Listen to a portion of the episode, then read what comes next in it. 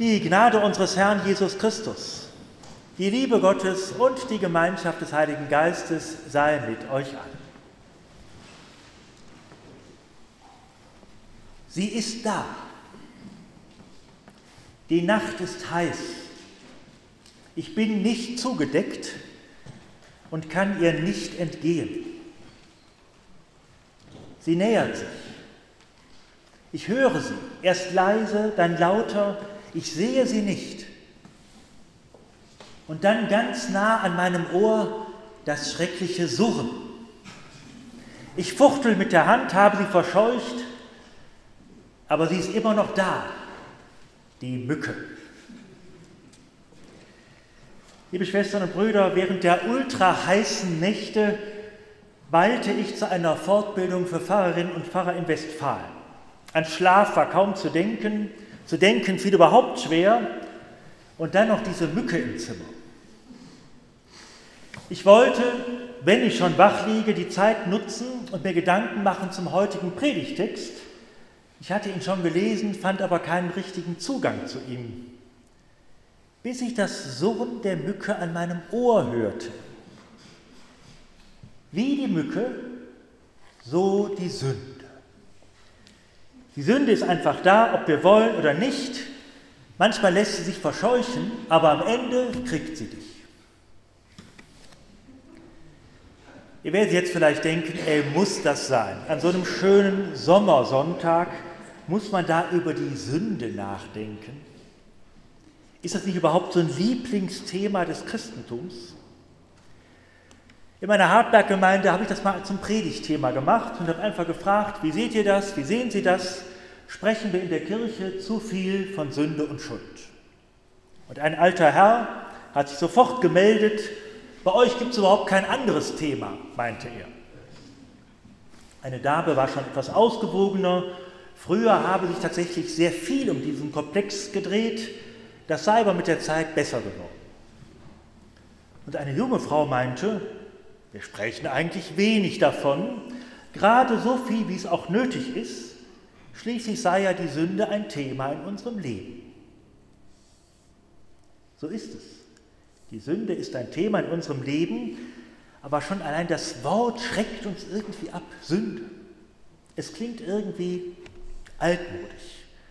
Und deswegen kommen wir besser damit zurecht, wenn wir es irgendwie so verhohnepiepeln. Süßen Versuchungen erliegen wir gern, und manches soll eine Sünde wert sein, suggeriert die Werbung. Meine Tochter hat mir von der Kirmes eine Tüte gebrannte Mandeln mitgebracht. Süße Sünde stand da drauf. An uns selbst mögen wir die Sünde ungern wahrnehmen. Das ist verständlich. Aber wir nehmen sie wahr, wenn wir ihr Opfer werden. Geht jemand mit uns grob um, oder unfreundlich, sogar ungerecht, dann hat er sich in der Sprache des Glaubens an uns versündigt. Einem Lebewesen bewusst Schaden zufügen, den Streit zu fördern und nicht den Frieden. Worte und Taten der Gewalt, das sind bittere Früchte der Sünde. Es gibt kein Leben ohne sie. Wir sind alle in Strukturen der Sünde verstrickt, allein schon durch unseren Lebenswandel auf Kosten anderer. Durch Verletzungen an Leib und Seele, die andere uns zufügen und die wir auch anderen zufügen. Kompliziert ist es, wenn wir sozusagen den Grad des Sünderseins bemessen wollen. Überhaupt ist das Aneinandermessen eine seltsame Lust des Menschen. Superlative haben einen großen Reiz, aber sie wirken schnell komisch. Kinder wollen beim Nachlaufen die schnellsten sein und rufen dann begeistert Erster. Aber manche wollen auch die schönsten sein, die schlankesten, die stärksten, die reichsten oder einfach die größten. Es gibt sogar Staatspräsidenten, die das für sich in Anspruch nehmen. Paulus behauptet im heutigen Predigtext, der schlimmste Sünder zu sein. Wir haben es eben gehört, ich lese es noch einmal in einer modernen Übersetzung. Paulus sagt, was ich sage, ist wahr und glaubwürdig. Christus Jesus kam in die Welt, um Sünder zu retten, und ich bin der Schlimmste von allen. Nun hat der Apostel wirklich Schuld auf sich geladen und er gibt es unumwunden zu. Ich habe Christus früher verachtet, ich habe die Gläubigen verfolgt und ihnen geschadet, wo ich nur konnte. Und doch fallen uns wahrscheinlich Menschen an, ein, die noch schlimmer sind als er, die noch mehr Sünden begangen haben. Aber gibt es was Schlimmeres als den Schlimmsten, also den Allerschlimmsten? Liebe Schwestern und Brüder, es ist sehr menschlich, dass wir Schuld quantifizieren wollen, berechnen. Vor unseren weltlichen Gerichten müssen wir das tun. Da fragen wir, gibt es Aspekte, die die Täterin den Täter entlasten oder belasten? Und dann wird Recht gesprochen. Aber Rechtsprechung ist was anderes als Gerechtigkeit. Niemand von uns ist gerecht vor Gott. Keiner kommt durchs Leben, ohne schuldig zu werden. Nur kann Gott damit besser umgehen als wir Menschen.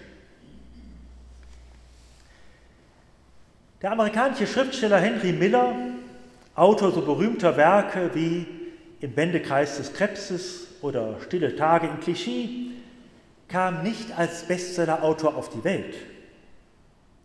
In einem Essay erzählt er, wie er zum Schreiben kam. Er sagt, schließlich gelangte ich an einen toten Punkt zu einer Verzweiflung und Hoffnungslosigkeit, die nur wenige Menschen erfahren haben. Denn es gab keine Trennung zwischen dem Schriftsteller und dem Menschen in mir.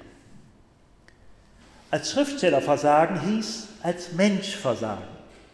Und ich versagte.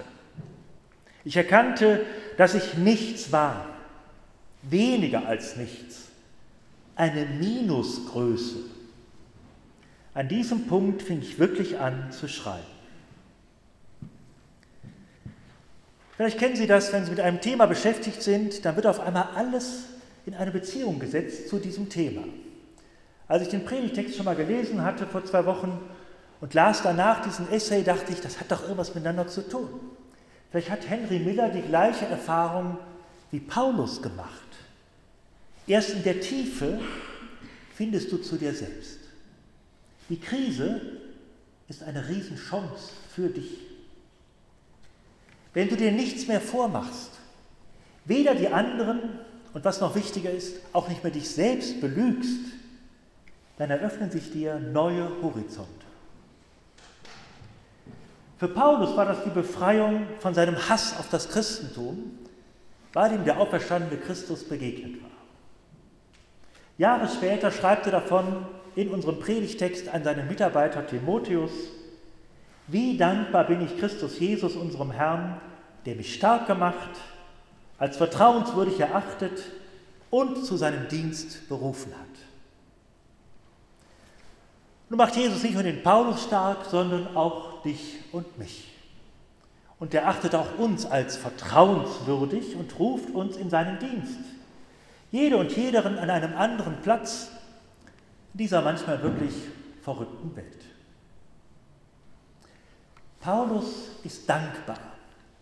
Und Dankbarkeit ist ein Schlüsselwort. Dankbarkeit ist eine Lebenseinstellung. Sie schaut nicht immer auf das Unerfüllte, auf das Scheitern. Sie schaut auf das Gelungene des Lebens. Und da bin ich überzeugt, tun sich in uns allen wahre Schätze auf von dem, was uns gelungen ist. Zweimal erwähnt Paulus in der kurzen Passage seines Briefes das Erbarmen Gottes. Doch Gott hatte Erbarmen mit mir, weil ich unwissend und im Unglauben handelte. Aber Gott hatte Erbarmen mit mir, damit Jesus Christus mich als leuchtendes Beispiel für seine unendliche Geduld gebrauchen konnte. So bin ich ein Vorbild für alle, die an ihn glauben und das ewige Leben erhalten werden. Liebe Schwestern und Brüder, ohne Erbarmen geht es nicht.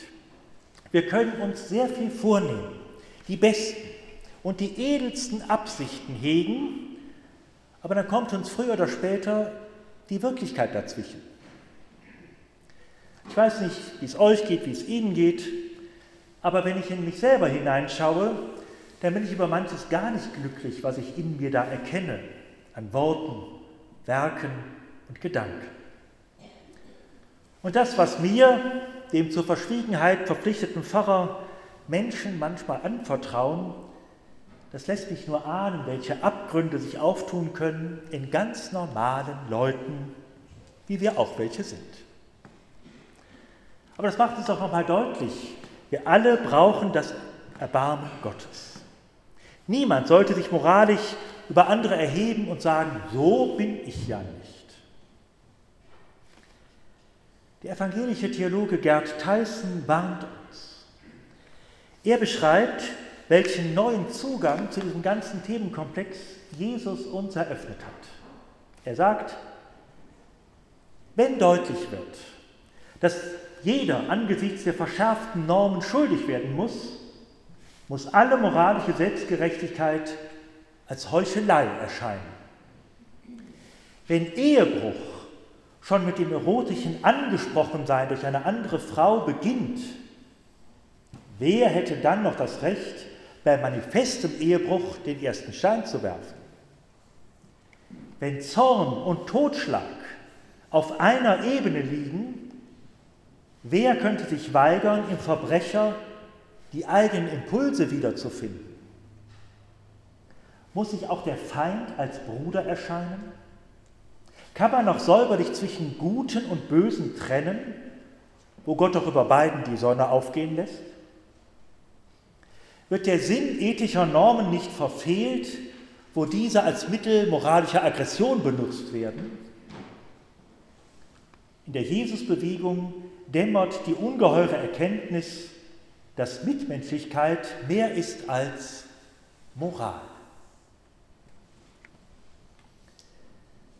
Liebe Schwestern und Brüder, diese Erkenntnis, die Gerd Theissen da wunderbar ausgedrückt hat, die ist leider in der Geschichte unserer Kirche, des ganzen Christentums, unabhängig von der Konfession, oft in Vergessenheit geraten. Die Kirche war über Jahrhunderte hinweg eher so eine Art Anstalt, die Menschen bewertet hat. Sehr gut, wenige, gut, geht gerade noch, hart an der Grenze, verloren. Wir dürfen froh sein, dass dieses Neue der Botschaft wieder ans Licht gekommen ist und sich nicht unterkriegen lässt. Im Grunde wollte das schon vor 500 Jahren Martin Luther sagen. Je größer das Unglück, desto herrlicher die Rettung. Je schwerer die Schuld, desto wunderbarer die Gnade. Und Paulus und Martin Luther hat das ja von Paulus quasi übernommen und seine Theologie zu seiner gemacht mit der Botschaft, Gott ist großzügig und liebevoll zu uns. Nur, das ist eben typisch Paulus, er braucht dafür immer lange, komplizierte Predigten. Und Jesus erzählt einfach eine Geschichte, die vom verlorenen Sohn, der Gottlob einen barmherzigen Vater hat. Wir können aber mit Paulus beten, dass der Herr uns freundlich und gnädig sei und uns erfülle mit Glauben und mit der Liebe von Jesus Christus. Es ist wirklich wichtig, dass wir nicht bei der Betrachtung von Schuld und Sünde stehen bleiben. Natürlich müssen wir auch feststellen, da läuft manches schief, im Großen wie im Kleinen. Und diese Wege bedürfen der Umkehr. Wichtiger ist doch, und das heißt Umkehr, immer wieder neu das Gute zu wagen, den neuen Anfang, den ersten Schritt in die richtige Richtung hin zu dem, was Gott von uns erwartet. Alle Sünderinnen und Sünder bekommen bei Gott eine neue Chance, auch die wirklich schlimmen und schlimmsten. Die Sünde, das ist die Mücke im Schlafzimmer. Wir müssen mit ihr leben. Wir verscheuchen sie, wir machen im Nebenraum Licht an, um sie abzulenken. Dann werden wir doch gestochen. Aber manchmal gelingt es, eine totzuschlagen. Und so ende ich mit dem Lobpreis des Apostels. Ehre und Ruhm gehören Gott allein, dem ewigen König, dem Unsichtbaren, der nie stirbt und der allein Gott ist, in alle Ewigkeit. Amen. Und der Friede Gottes, der größer ist als unsere Vernunft, bewahre unsere Herzen und Sinne in Christus Jesus, unserem Herrn.